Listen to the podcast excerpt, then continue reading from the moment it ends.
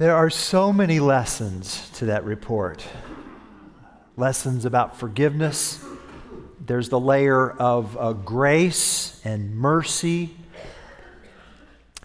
Um, there's the lesson about God's providence. Sheer coincidence that they're working together in a faith based business. the lesson that I want to highlight, though, is. Um, the lesson about the weight of words. Church family, your words have weight. And your talk is never, ever cheap. Words like, I'm sorry. Words like, that's all I needed to hear. I forgive you.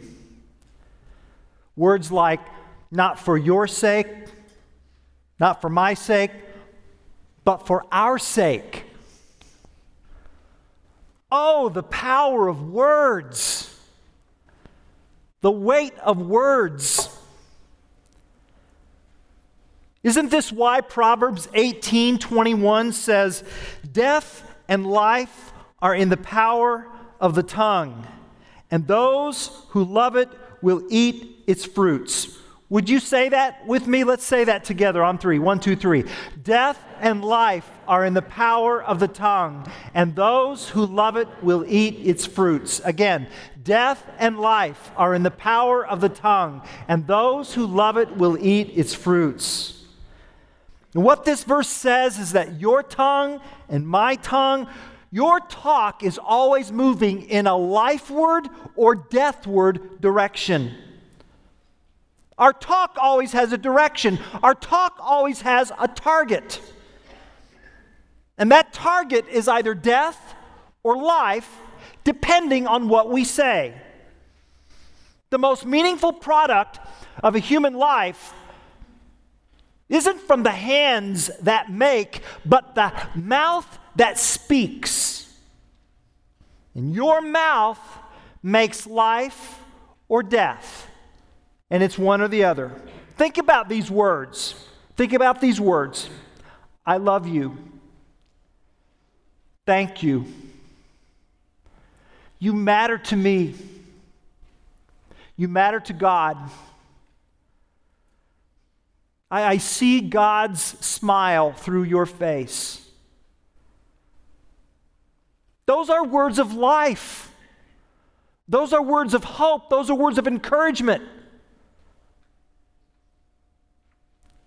Now consider these words I hate you. I despise you. You never get it right, and you never will. Those are deathward words. Your talk is never cheap. Your words have weight, and your talk has the power of life and death depending on what you say. Proverbs 18:21 in the message paraphrase really captures the heart here of, of the writer's intent. Words kill, words give life, they're either poison or fruit, you choose. And here's the deal if your words make death instead of life, it's not because you're a poor communicator. Actually, you're communicating very well and very destructively. And the reason why we're communicating destructively is that we're communicating out of our purposes and our intentions and our agenda. But what of God's? What of His purposes? What does He want? And that's what I'd like for us to consider as we begin this series words. Words.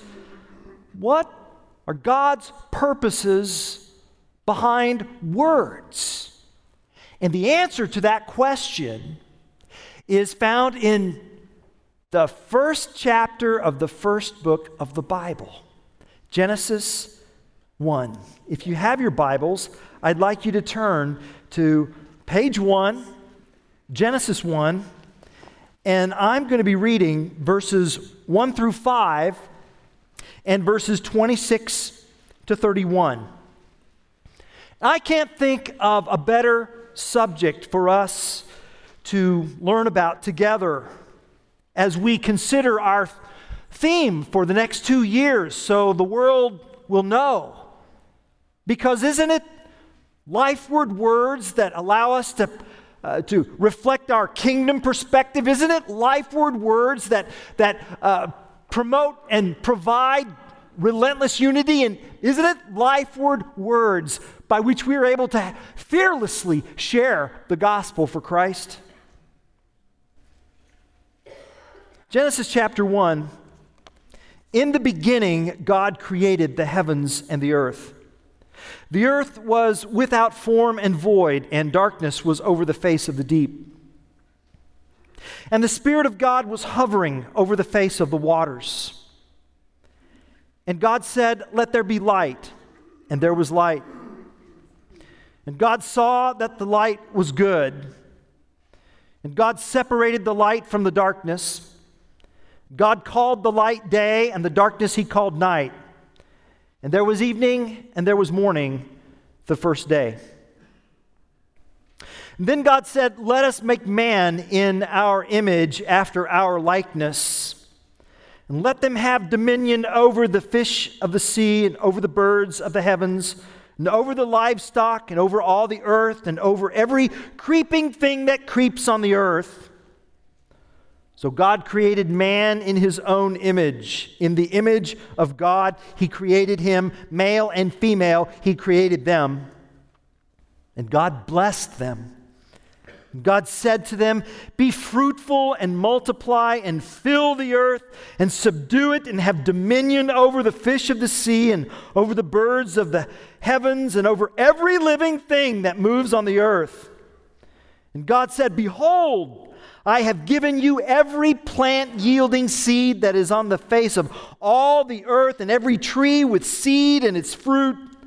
You shall have them for food. And to every beast of the earth, and to every bird of the heavens, and to everything that creeps on the earth, everything that has breath of life, I have given every green plant for food. And it was so. And God saw everything that He had made. And behold, it was very good. And there was evening, and there was morning, the sixth day. This is God's word. Now, Genesis chapter 1 is a poem. It's structured as a poem. And it's important to note that its main point is not biology, rather, theology. And too often we look at these verses looking for answers to questions that the author did not intend. Uh, we want answers to the questions what and how, but those aren't the primary questions in Genesis 1. Rather, the primary questions are who and why. That's a theological question. And the who is the Lord God who has just rescued his people from 400 years of Egyptian slavery. The who is God, who through his servant Moses inflicted plagues upon Pharaoh of Egypt. And each plague represented a god of Egypt, as if to say that the Lord God reigns over your puny idols. The Lord God is sovereign over all. And the Lord God, who delivered you from Pharaoh through these plagues and through the rescuing uh, into the Red Sea, now has gathered you on Sinai, and now he wants to introduce himself. So you see, the God who delivered, the God who rescued, the God who redeemed, now says to them, Now, now that I've saved you, let me tell you who I am. And Genesis chapter 1, which is the beginning of the constitution of Israel's nation, this constitution of, of narrative and uh, principle, of, of story and law together. Genesis 1 begins by saying clearly that Israel's deliverer, Israel's redeemer, Israel's rescuer is the sovereign Lord God over all, and this God speaks. And God said. Ten times this is repeated. Know that. Verse 3, and God said, look at verse 6, and God said, look at verse 9, and God said. Ten times we read the phrase in Genesis 1, and God said, the God we worship, the God we honor, the God who delivers, the God who sends plagues to Pharaoh, the God who parts the waters of the Red Sea, this God speaks. The first spoken words of the Bible come not from the man or the woman, but from the Lord God, the sovereign creator. And the waters and the expanse, the sun, the moon, the stars, the animals, the vegetation, the winged creatures, these are not gods as the Canaanites and Egyptians think. These are created things. These are treasures. These are possessions of the one true sovereign God who brought them into being by his own word. He spoke and they came into being. Psalm 33 6. By the word of the Lord the heavens were made, and by the breath of his mouth all their host. Now here's the principle. God has purposed words to create. God has purposed words to create. God speaks to construct. God talks to produce life and health and beauty and goodness. And God spoke and it came into being. And God evaluated it and saw that it's good. Can't you hear? In the beginning, God did not create words as weapons. God does not weaponize words. He spoke to construct. To construct. We got to use our hands to construct. Hold hammers, saw. God doesn't need a hammer. He just talks, and it happens. Psalm 29 is a magnificent psalm. It is the it's the meteorologist's psalm of scripture. Yeah. Any meteorologist lovers here? I know of a couple.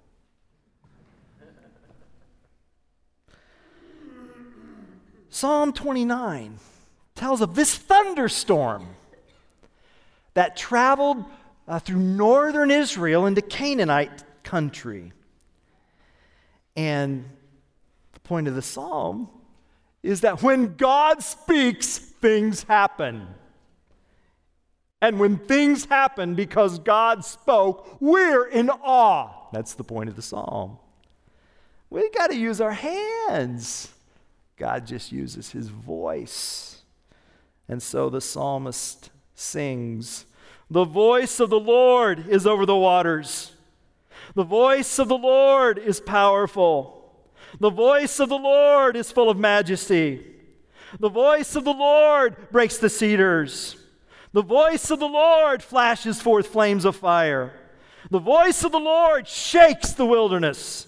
The voice of the Lord makes the oaks to shake, and in his temple I'll cry, Glory! Now, the Holy Spirit in your life may whisper promptings to you, and you, you, you do well to respond to those promptings, those whispers of the Holy Spirit. But I tell you, when the voice of the Lord speaks, your only response is, Glory! And why is that? Because for God, you know, speaking and acting are one and the same. To say that God's word goes out is to say that God goes out. You know, we humans may say, let there be light in this room, but we got to go over there and flick the switch then, don't we? Not God. When God says, let there be light, there's light. And when God says, lights out, he doesn't need to flip a switch. God's words never fail because for God, speaking and acting are the same. And when God speaks, he creates. Thus, God has purposed words to create. Hmm. Amen, Jesus. Amen. That was for emphasis. Pay attention from the lips of babes. Huh? So, what about us? What about our words? What about our social media posts? What about our tweets? Does our speech reflect Ephesians 4:29? Let no corrupting talk, corrupting talk, literally that's rot talk. That's, that's the kind of, of rot that happens when you leave your, your food in the refrigerator for too long and it becomes a biology experiment. Let no corrupting talk come out of your mouths, but only such as is good for building up as fits the occasion, that it may give grace to those who hear. This doesn't mean we won't disagree. This doesn't mean we won't need to have crucial conversations. And this doesn't mean we won't need to reprimand. But it means in the end, the purpose, the target, the objective of words must be about the building up of others. And do our words do that? Do our words give grace to those who hear?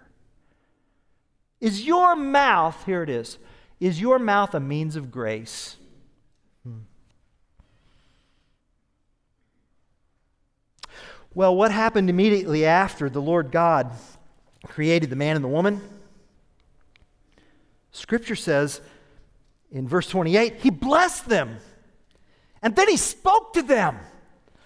God used language that they could comprehend because he wanted community with them. This is no tribal, regional deity. This is the almighty, all knowing, ever present creator that, that's over all and in all and through all. And he's made himself knowable, understandable, approachable through human language. So our God is not detached or distant. He's neither silent nor standoffish. He's not hiding behind any trees. He's close. He expresses himself through words so that we can understand and know him. God wants to be known. The Apostle Paul said as such in Acts chapter 17, verses 27 and 28. God is actually not far from each one of us, for in him we live and move and have our being. And the principle is that not only has God created words and, and, gave us words to build up, but God has created words for community. And this is why God endowed the man and the woman in Eden to speak. In, in, in Genesis 2 23, uh, the man's first spoken words to the woman was a poetic love song. This is that last bone of my bones and flesh of my flesh. She shall be called woman because she was taken out of man. Adam and Eve's ability to speak words made them unique over all of creation. They could take their thoughts and desires and emotions and clothe them with words and share them with one another. They were like God, they could talk. And by giving them this ability, God was purposing community and intimacy for their lives. And there's there's nothing more that we depend upon for community than speaking and talking. And in conversation at the coffee shop, we talk. And in anxious worry at the airport, we talk. And in defending why we were late for work, we talk. And in parenting our children, in brokering an argument, in lengthy congressional debate, we talk. In a quiet good night, in a locker room before the big game, we talk. In romance, in rebuke, in anger, we talk. We talk face to face. We talk on the phone. We talk FaceTime on the phone. We talk through the rearview mirror to our children in the back seat. Words can make us one. Words direct the existence of our relationships. Words clothe our thoughts. We, we really come to know one another through our talk. And, and when we've had enough talk, we want to be alone. Right, introverts? And when we feel alone, we want to talk. Right, extroverts? this ability to talk sets us apart from creation and it sets the course of our lives and our relationships, and not just the ability to talk, but the ability to listen. Listen. Two ears, one mouth. Get the formula? Do you want to learn at school? Listen and talk. Do you want to have a relationship? Listen and talk. Do you want to get a job? Listen and talk. You want to keep your job? Listen.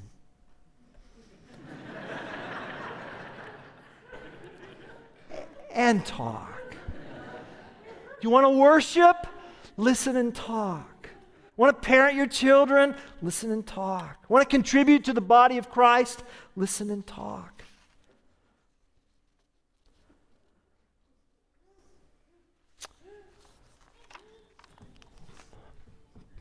But our problem, especially if you're American, is that we are allergic to listening and we are addicted to talking. And to talk without listening destroys community. And to talk without listening turns intelligent people into fools. Proverbs 18:2 A fool takes no pleasure in understanding, but only in expressing his opinion. Proverbs 18:6 A fool's lips walk into a fight and his mouth invites a beating.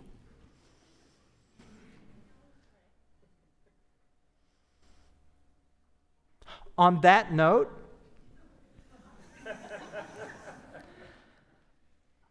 I offer seven questions that I discovered this week that really should be asked before posting about politics on social media.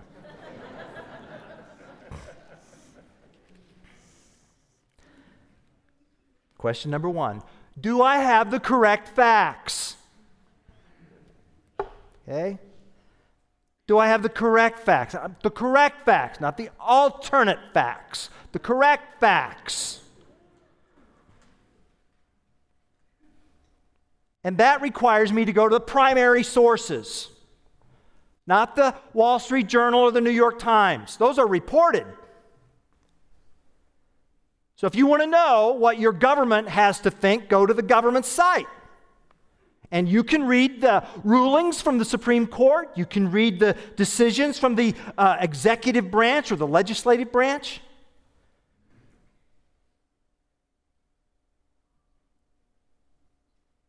Second question Does this need to be said?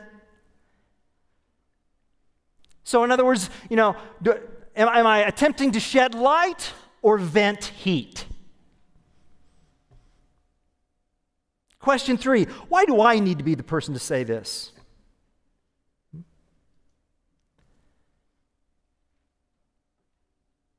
Question four, you know, is what I'm about to say, does it represent Christ and his cause, or do I just think my cause matters more? Hmm. Next question How could I be misunderstood? Perhaps I should could, you know, reread this and let someone else take a look at it before I push the send or post button. Next question is what are my motives? What's really what are my motives? Do, do I really want to advance Christ's cause? Do I, do I really do I really see myself as a citizen of heaven?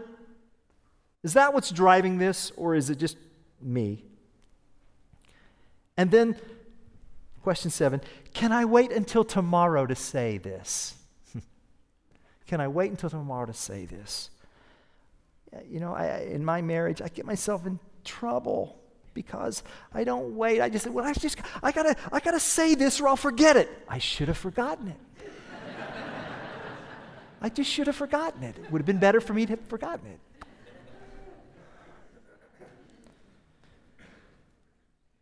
You say, well, if I have to go through this process, I'm not going to be posting anything.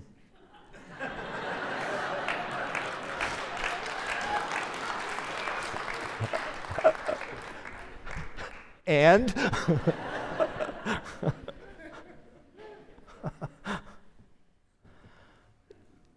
But you see the words have weight. And talk is never cheap. And words have the power of life or death. They're poison or they're fruit. You choose. And so god has purposed words to create and build up And he's purposed words that community might happen. But that only brings us to really the, the, the, pinnacle of his purpose for words, and it's this that, that we might steward words in a way that reflects his reign and image and presence. Verse 27 so God created man in his own image. In the image of God, he created them, male and female, he created them. God has purposed us as his image bearers to speak his words on his behalf. The God who gave them their identity. They know who they are because they know who he is and they know why they are. You are icons. You are my image bearers. You represent me. Listen, in the ancient world, the kings would have statues or images built and strategically placed as a sign of their sovereign claim over the earth.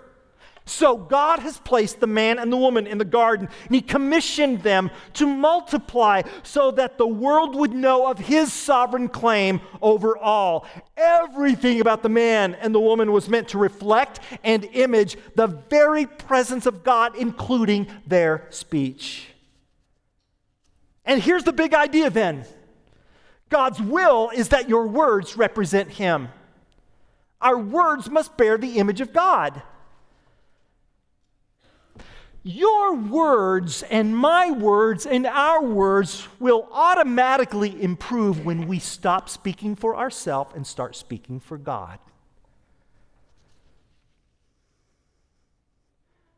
And the reason why is words belong to the Lord. He is the great speaker. And the wonder and the power and the glory of words is rooted in his sovereign decision to create and to create community in the world. And in Genesis 1 and 2, there was such simplicity and beauty to the world of human words. There were no communication struggles. There was no war of words. There were no arguments and lies, no words of hate, no impatient, irritated retorts. There's no yelling, cursing, or condemnation, not in Genesis 1 and 2.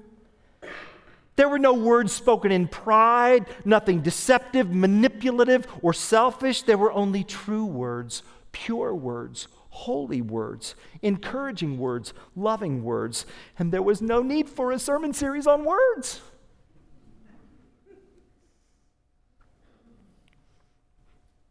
Because the man and the woman knew who God was and is, and As a result, they knew who they were and why they were, and they spoke accordingly. Can you imagine what our lives would be like if all of our words were spoken in submission to the sovereign God? If all of our words were spoken not for ourselves, but for God? How much less complicated our lives would be. How much more open and transparent would our relationships be. The trouble with our talk is that we want to please ourselves instead of God. And we speak as we please, if we please, and when we please. And we speak as if we were God, but we're not God. We're His image bearers. And many of our word problems would go away if we just paused and asked, How would God evaluate and respond to the present situation? And it's not that we don't know this, because we do. Like when we go to the airport and we get in line and we go through TSA, I can guarantee you your talk is not cheap. And your words have weight. The TSA takes your words very seriously.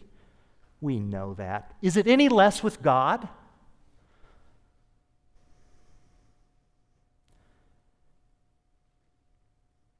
Words belong to Him.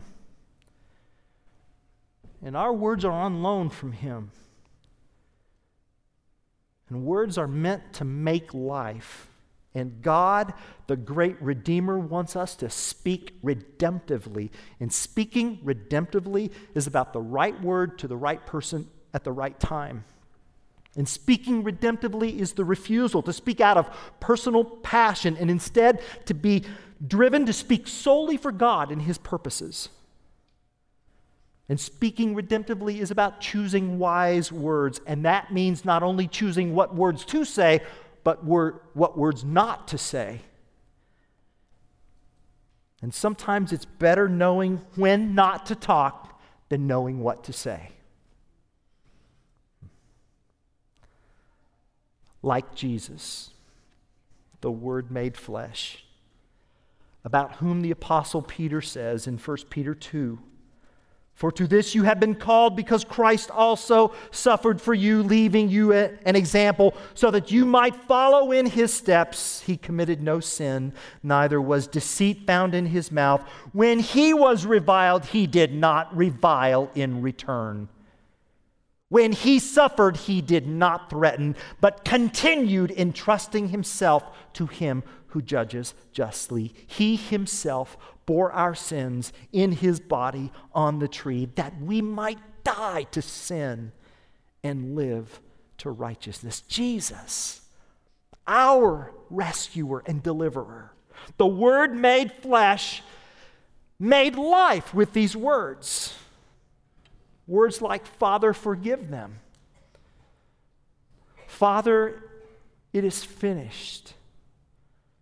Father, into your hands I commit my spirit. And why? For our sake. That's why.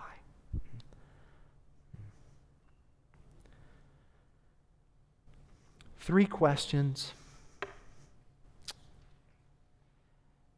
and then a prayer. Question number one If God has purposed words to build up and encourage, who do I need to encourage today? Who is that person? Who do I need to encourage today? If God has purposed words that we might experience community, who do I need community with today?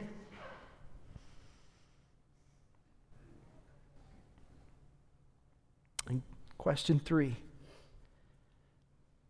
how can I speak to represent God today? You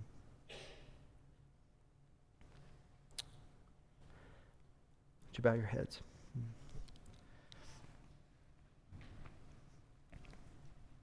Oh Lord, my temper.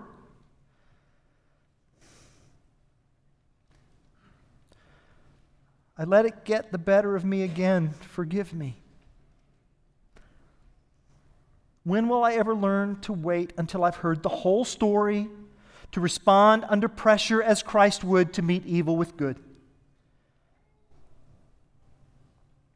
I'm, I'm growing, Lord, but my growth is far too slow.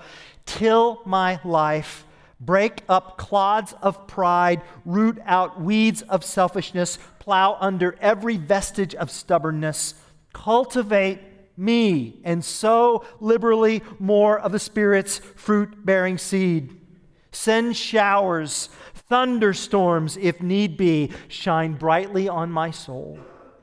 And then, O oh Lord, I will sprout forth patience and kindness and love and self control in abundance, and my tongue will learn to help and heal and praise the name of the one through whom I pray. And the church said, Amen.